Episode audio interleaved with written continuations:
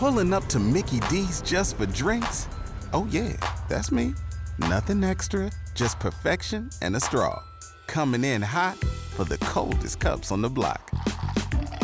Because there are drinks, then there are drinks from McDonald's. Mix things up with any size lemonade or sweet tea for $1.49. Perfect with our classic fries. Price and participation may vary, cannot be combined with any other offer. Ba da ba ba ba. You're listening to the Archaeology Podcast Network. You are now entering the Pseudo Archaeology Podcast, a show that uncovers what's fact, what's fake, and what's fun in the crazy world of pseudo archaeology.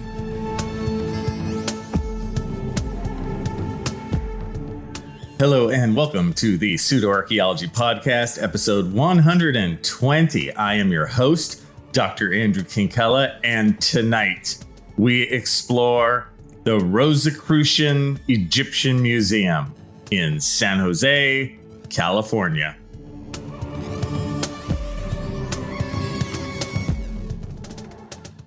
Okay, so, you know, before we get into the Rosicrucian Museum, I got to say, I was looking at my uh, YouTube channel the other day, and I'm still getting some negative comments about my Graham Hancock situation. like six months later. Not too many, you know, one or two a week or something. And you know what's so funny? Is there like the same complaints about how if I make fun of Graham Hancock, it just it ruins my standing as a real archaeologist because I have a sense of humor. And I got to say, you guys, I get that comment every week. And I just wonder for people who comment on YouTube or comment anywhere, you know, Twitter or whatever it is, it's like, dude, do you check the other comments before you comment? Because I do that all the time. And actually, I got to say, I don't even comment very much at all, almost never. And I will also say, I always comment only positive stuff. But I always check. I'm always like super worried about doing like a second comment, you know, or or like making a joke that's already been made. I don't want to do that. I want to be original. But these guys, man, they're not checking the comments. Check the comments before you comment yourself. I'm just saying. I mean, I'm not saying, but I'm saying. You know what I'm saying? Anyway, because of these angry online people, I thought I would do something this week that was, you know, chill, that people just can get along and talk about in a relaxed manner. Let's do religion. And we're going to look at a religion that says it's not a religion, which is kind of true, but it's kind of not true. We're talking about Rosicrucianism. But before we talk about the religion itself. What this podcast is really about is my personal experience with the Rosicrucian Egyptian Museum, right? This is in San Jose. And this is in the South Bay in California, right? Not too terribly far away from San Francisco. As I've probably touched on once or twice hither and thither, I grew up in the East Bay in a town called San Leandro. It's right below Oakland. And for students in the East Bay area in the sixth grade, there was always a trip to the Rosicrucian Egyptian Museum, right? It was just chiseled in stone. I believe the pharaohs chiseled in stone, thou shalt go to the Rosicrucian Egyptian Museum to see our stuff. And I think that a lot of us throughout America, really, we have these kind of things, these the thing that everyone does in sixth grade or eighth grade or fourth grade, whatever, in your hometown. There's like a museum you go to or a trip that everyone goes on, right? It's this thing. And it's almost like this rite of passage, too, you know? Oh, yeah, the seventh graders, they already did this. They said it was awesome, whatever it may be, right? So for me, this takes place in probably late 1983 I don't know. I'm 11 years old. I'm in the sixth grade and I'm looking forward to this, right? And I do think as I get into this, this might actually be my very oldest story of all. You know what I'm saying? I mean, there was the one on the mystery spot that I did like, I don't know, eight months ago or a year ago at this point.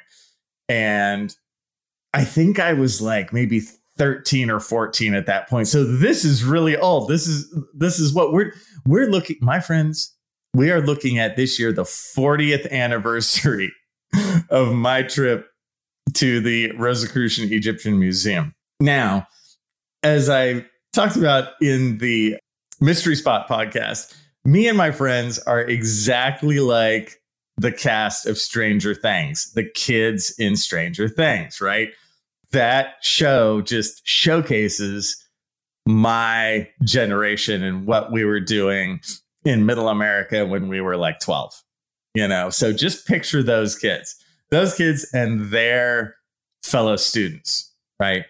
So, how this unrolls is uh, I'm in the sixth grade and we're getting ready for the trip. And this is like a big trip, it's a bus trip, right? And it's probably going to take like an hour from San Leandro to San Jose. And that's like a big bus trip when you're like 11. You know, you're like, yeah, you're looking for, you're just looking forward to like getting out of there. You know what I mean? Just like, like, man, your hometown's boring and you just want to like do something cool, you know? I was always into seeing like the science centers uh, locally. We were really lucky in terms of that. Like Berkeley wasn't that far away. Berkeley's only like, I don't know, 20 minutes from my house or something like that. Going to, or in San Francisco, San Francisco was also kind of a, it wasn't a place you go to every day. People who are not from the Bay Area, you think we go to San Francisco all the time. We don't if you're from the East Bay. But the Exploratorium was there in San Francisco. I remember going to UC Berkeley to like the Lawrence Hall of Science, any locals in that world. Basically, these are all like sciency, cool, hands-on museum places, right? So this one, the Rosicrucian Museum, I'm like, dude, this place has mummies, you know? And I'm so looking forward to that because that just seems so romantic. You know, I'm like, yeah, there's gonna be artifacts, mummies. This is like real, you know? These are real Egyptian mummies from Egypt. This is a cool, cool thing. And I, I will say at that time, I didn't think I was going to be an archaeologist that time or any of that kind of stuff. I was just into this stuff. Seems cool. So we get on the bus. It's a long bus trip. And I noticed even on the bus trip over that the class, the sixth grade class, was really showing their best behavior.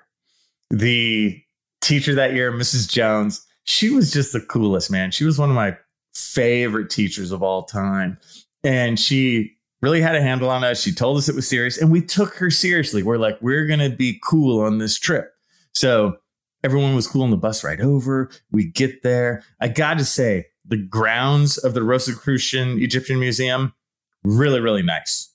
I'm going to post a link or two about the Rosicrucian Museum. And you, it's an easy Google too. Rosicrucian Egyptian Museum. Their grounds, just walking around there, you know, as in terms of as a place to just sit and eat lunch, really, really nice. It's got that vibe of like sprawling gardens, you know, that kind of thing. And the building itself is like this retro Egyptian looking building. So we go in, super excited. Come on, ooh, it looks like an Egyptian temple. You know, you go in there.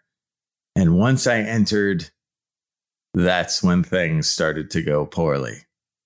The people who ran it just seemed like they didn't like us. You know, like this is from the guards at the doorway to the docents, whatever. They just all looked at us like, you know, we're holding our noses while you're here, but we just really don't like it that you're here. Like there was that that like tension, you know, in the air where it was like, kids are here again, right? And we were being so cool, man. We were quiet. I remember that. If you guys think back to when you were kids, you know when your class was being cool or when they were being totally rowdy and out of control. You know, you know as a kid, you know for sure. And I knew, I was like, why these people hate us so bad? We are being totally cool. They, you can't get a more chill sixth grade class than this sixth grade class right here. So we start looking at like the artifacts and stuff, and it's the artifacts are neat. And there's even like this kind of fake mock-up of an Egyptian tomb, and you kind of go in, so it has that like coming into the tomb vibe. And there were, at least at the time, a handful of mummies, you know, that you could see.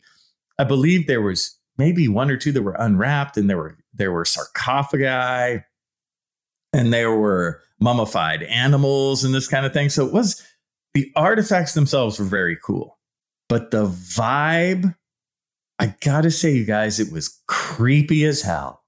Now, in a world like that, there's good creepy and bad creepy.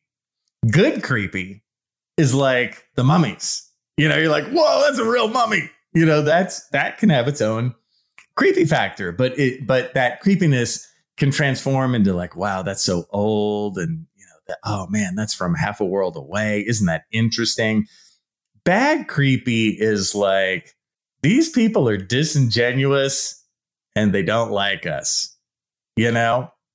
And again, I I have nothing against, you know, the this belief system in general. I'm just reporting the news of what these people were like. I remember some of the kids just asking about the religion in general, like Rosicrucianism in general. And they gave us that, how dare you ask that look? Like, oh, so unwashed and dirty. I can't believe you would ask that. You know, t- totally fair questions from sixth graders.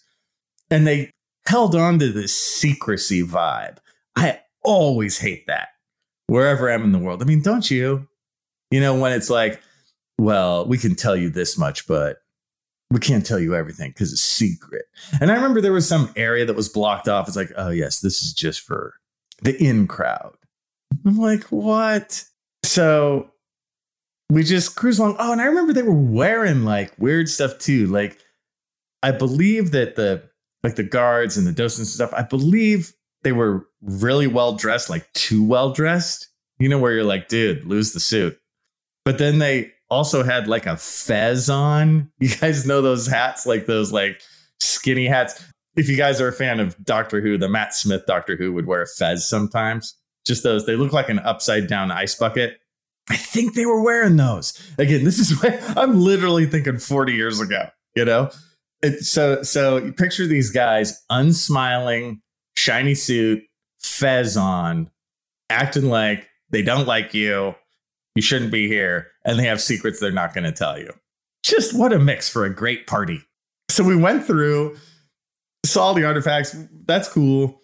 Got back on the bus, got all the way back to school and I remember the next day, I went up to my teacher, I went up to Mrs. Jones, and she was so cool with us. And I asked her just just by myself, you know, we had like a moment alone. I'm like, Mrs. Jones, you know, they really seem to not like us. Like that seemed weird. Was was that our fault? And she, in a very flat, like teacher voice, was like, No, Andrew, it wasn't your fault and that made me feel so good because I'm like, the grown up agreed. The grown up thought it was weird too. So I hadn't thought of that in a really long time. But again, as you guys know, I look around online, whatever, every so often for for stuff to talk about on this show. And I saw something about the Rosicrucians in Egypt. And I was like, you know what? I'm going to dive into this because I remember my crappy story about having to deal with these guys like 40 years ago, leaving really disappointed as a, an 11 year old kid who really wanted to learn about Egypt. So I looked a little bit into the belief system itself. And when we come back, what is Rosicrucianism anyway?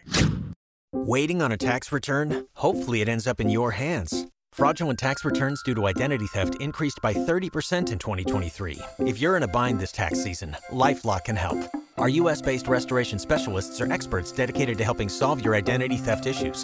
And all Lifelock plans are backed by the Million Dollar Protection Package. So we'll reimburse you up to the limits of your plan if you lose money due to identity theft. Help protect your information this tax season with LifeLock. Save up to 25% your first year at LifeLock.com slash aware. You've worked hard for what you have. Your money, your assets, your 401k, and home. Isn't it all worth protecting? Nearly one in four consumers have been a victim of identity theft.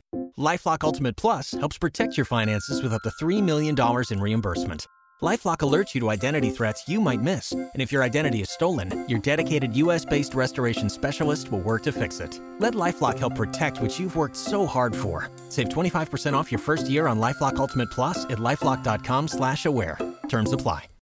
Hello, and welcome back to the Pseudo Archaeology Podcast, episode 120. I'm your host, Andrew Kinkella, and we've been talking about the Rosicrucian Egyptian Museum in San Jose, California.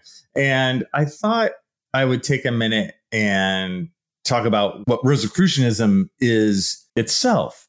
And I, I looked into this some, and, and I will say that I'm obviously not a specialist in this world. So pardon me if I get this a bit wrong, but I, I think I got the basics kind of sort of mostly okay. Again, I, I'm providing a link down below to the Skeptoid podcast. And I thought those guys did a really great job of kind of giving a quick rundown of what is Rosicrucianism. Again, you can also just Google on Wikipedia Rosicrucianism and it can it'll take you through it as well. But you know, it's kind of hard to explain because if you're part of a society that holds certain parts secret, well, then it's secret and then nobody knows. And so you can't really explain it to anybody else. oh, God. But let's try. All right, what's what's let's deal with this. So historically, I'll try and give you like kind of a fact-based approach to this, and then we'll talk about what they say about themselves, which kind of delves into the world of fantasy. So fact-based it seems to me like this belief system started in the 1600s. The first kind of kernels of it were from the 1600s in Europe. This sort of idea of this mm, secret philosophical society, you know, who would get together and explore the mysteries of the universe. Really, that's kind of what it is. You'll you'll see terms come up a lot in Rosicrucianism, like mystics, mystery schools, alchemy comes up a lot, and the like. Right, that makes sense. It's very new agey in its overall vibe. The the 1600s is when you first see like little tendrils of this, you know, this beginnings of this sort of you could call it a philosophical movement or a religious movement. I mean, let's you know, let's face it, it really is sort of a a religious order that has this secret aspect to it, right? Uh, the it's the idea of we have this specialized knowledge on how the universe works, but we can only tell you if you're not only if you're a member, but if you go way up in the member system. They have all these levels of like being an initiate, and it, there, there's all these different levels that you can look up on your own time. But to give you the feel of it, that's how it goes. And as you go higher up in this secret group, you get more of this ancient wisdom, right? That's the setup. And I know, I, I bet when I tell you guys that, you're like, dude, Andrew, that sounds a lot like Scientology. It it does have similarities to Scientology, but I would say that Rosicrucianism is much more chill than Scientology, if that makes sense. Scientology is kind of, you know, it's kind of, it's a little more harsh and it's a little more like regimented, if that makes sense. You know, that there's no like L. Ron Hubbard in Rosicrucianism. Not really. There's there's certain names that come up, but it's much more relaxed and open. It's weird. It's this combo of relaxed and open, but secretive at the same time. But the the idea overall, if you join this, it's like okay, you get to be a part of this special group. And then if you get way, way in, you get special knowledge. There you go. About the mysteries of the world and the universe, right? The big ideas, like how does everything work? So after the 1600s, I, I think Rosicrucianism kind of flounders for a while. It just kind of cruises along with maybe a handful of people, you know, doing it, but I don't see it making too much huge impact. But then it's kind of re-upped in the early 1900s, right? That that's when you kind of see it come come up again for this sort of second flush. This is when they're going to start to kind of harken back and create a history that goes way beyond the reality of their real history. Now they could talk about, oh, in the 1600s this starts, and that's hey, that's like 400 years. But they start to trace it back to ancient Egypt. See, that's the connection. I, I always wondered, I'm like, why the Egyptian part of the Rosicrucian Museum? How does that go together? They would say that the ancient Egyptians themselves were believers, like, like uh, certain pharaohs, like Akhenaten. Akhenaten's a big one for them. Akhenaten is the heretic pharaoh, right, of the new kingdom. He's the one who tried monotheism for a while and all that good stuff. According to them, well, Akhenaten was secretly a Rosicrucian, and that's what made him do what he does. He was part of this, you know, mysterious group. Of course, he wasn't. You know what I mean? I, I that's when groups like this lose me. A little bit of new agey stuff on the side, I feel like never hurts anyone. Hey, you can want to explore the universe in your own time. That's cool. Whatever, man. I mean, hey, listen to me. I'm from California. What can I say? But once you start pulling in actual history that's not true, that that pisses me off. I'm like, no, because that makes short shrift of Akhenaten. Akhenaten is way cooler than Rosicrucianism. Sorry. Right. And then they pull in all these other historical figures. They go through the Greeks and they go, oh, yeah, well, this guy and this guy, they were all Rosicrucians. No, they weren't. You know, and eh, dude, you're just, you're losing me with this. Very Da Vinci codish, the Rosicrucianism thing. You start seeing quotes like, contrary to modern academics, ooh, don't be telling me that, dude. Right. And secret wisdom always comes up. I'm like, if this wisdom is so great, really, you would keep it secret? Really? No, you wouldn't. No, it wouldn't stay secret. No, it wouldn't. So that 11 year old in me smelled the scam. You know, I'm proud of my 11 year old self. Good job, 11 year old Andrew. Smelling their scam early on. Good for you. Oh, one other thing they would do is they talk about the Egyptian pyramids themselves as places of study where Rosicrucians of 1000 BC would would go to study. It's like, no, that's not what those pyramids are. Those pyramids are burial chambers for pharaohs. Okay, that's what they are. Like, don't be telling me that gets almost into Joseph's granaries type of crap where it's like, dude, that's just not true. Stop it, stop it, stop it. You know, again, stay with your general like we teach people how to live life, whatever. It's all right. We we unlock the mysteries of the universe, whatever. Don't try and bring real history in here. So with that and that resurgence in the early 1900s, now it all kind of makes sense.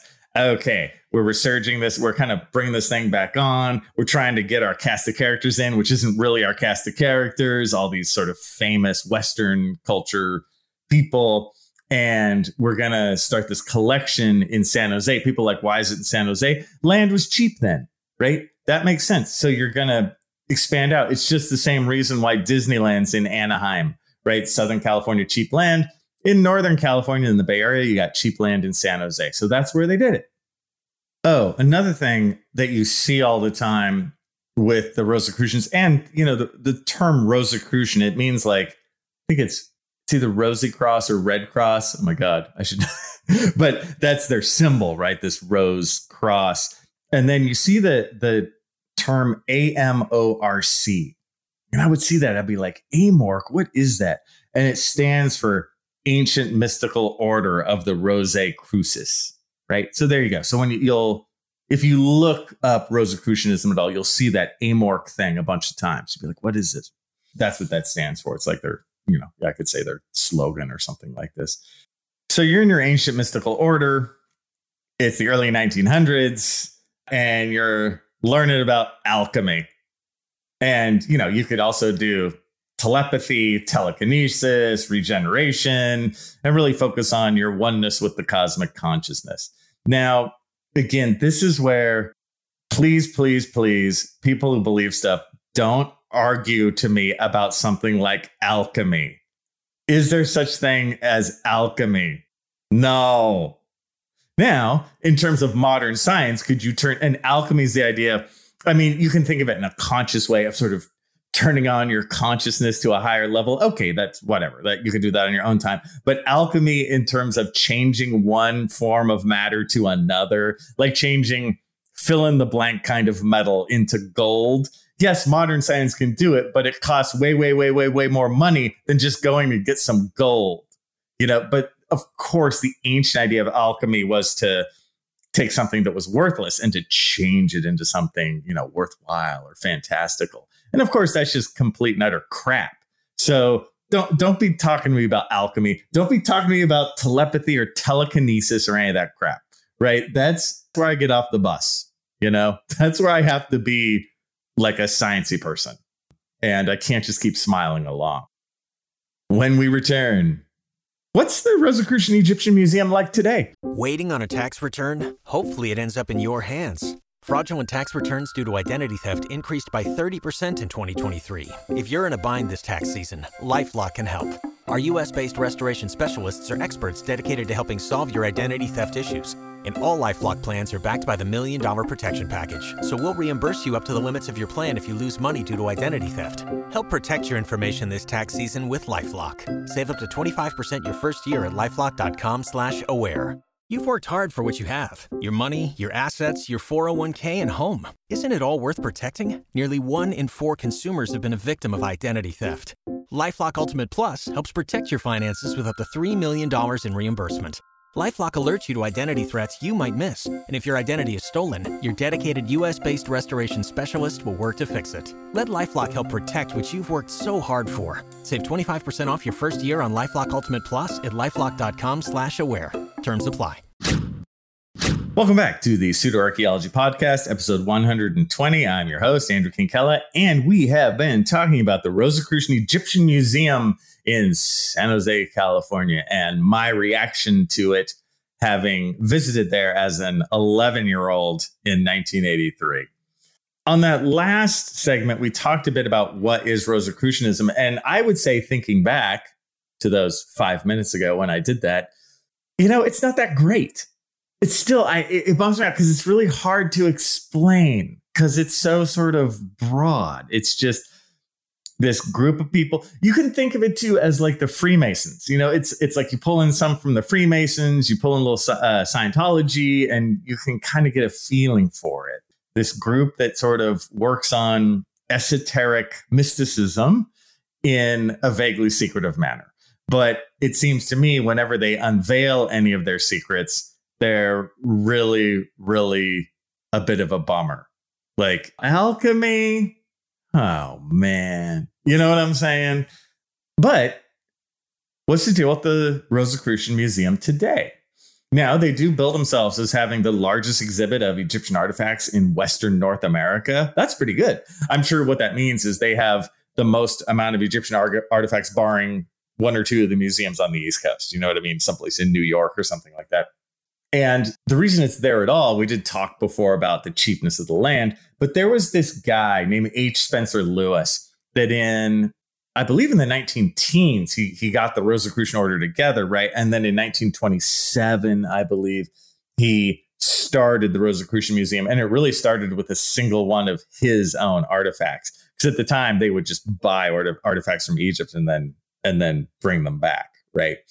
because they felt like they had this spiritual tie to ancient Egyptian artifacts, which of course they don't.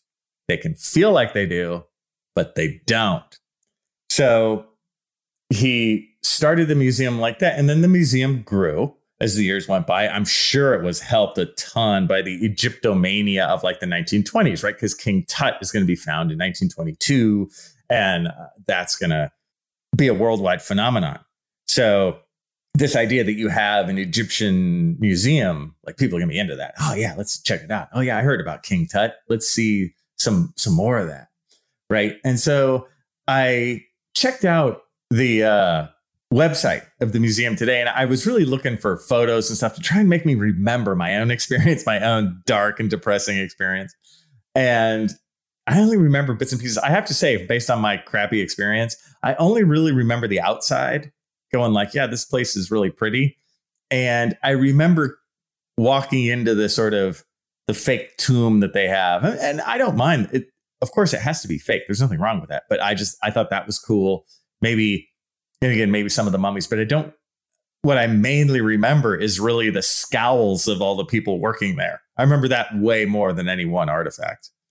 Anyway, as the time goes by, they do improve their museum over time. Now, when I last visited in the 80s, I also felt like, God, it was so long ago. I can always be wrong on this, but like the lighting and the overall presentation of some of the artifacts was pretty damn cheesy. Like they were going for the, yes, this is ancient Egyptian, but check out its Rosicrucian connection, you know, which is just really in poor taste but they would do that. And even in my 11 year old brain, I was like, this is lame. This is weird. But based on what I see on their website, I think they've cleaned up their act. I think it's pretty cool in terms of like, do I think that sixth graders should still go to the Rosicrucian Museum? Yes, totally. And I bet that they would have a much better tour than I did, you know, in in the 80s because I think they've made it more broad, made it more based on Egypt itself. And I will say on their website, they have a kick-ass website actually. They have the like this interactive map. They have the time periods listed that you can click on and they have a really good list of like the various Egyptian gods and you can kind of click on them and it talks about what they do. So in terms of like an encapsulated basic history of Egypt, like if you're curious, you know, you're like hey man, I want to know more about the Middle Kingdom. It's a really great resource. Like I teach an Egyptology class and looking at it, I was like, you know, I might add this link to the Egyptology class just for some of the you know it, basic stuff for them to cruise around. Now we talk about, of course, much more than that, but sometimes it's great to have a website like that where you it just has it and it's very digestible and easy to deal with. And if you just have like a quick question, oh, the pre-dynastic what's up with that and you can just kind of click on it and get kind of your you know your basic facts out of the way so hey man give credit where they where it's deserved. Rosicrucian egyptian museum your website's pretty damn good my friends. Good for you. So they have gotten better with that. Although there still are areas they have that off limits thing. And they have signs where it's like no admittance. And it basically says, you know, no admittance. This is our secret cave. You don't get to come in here. It just, it ha- still has that feeling of like, you're not one of us. You know, there's a part of that. And I gotta say, you know, religions that do that, you're not, you're not to get the biggest number of people ever. You know, it's, it's off putting, man maybe just don't even put that sign there and just make it so people can't go in. You know, if it's the secret door, just label it like janitor closet. You know, nobody will know.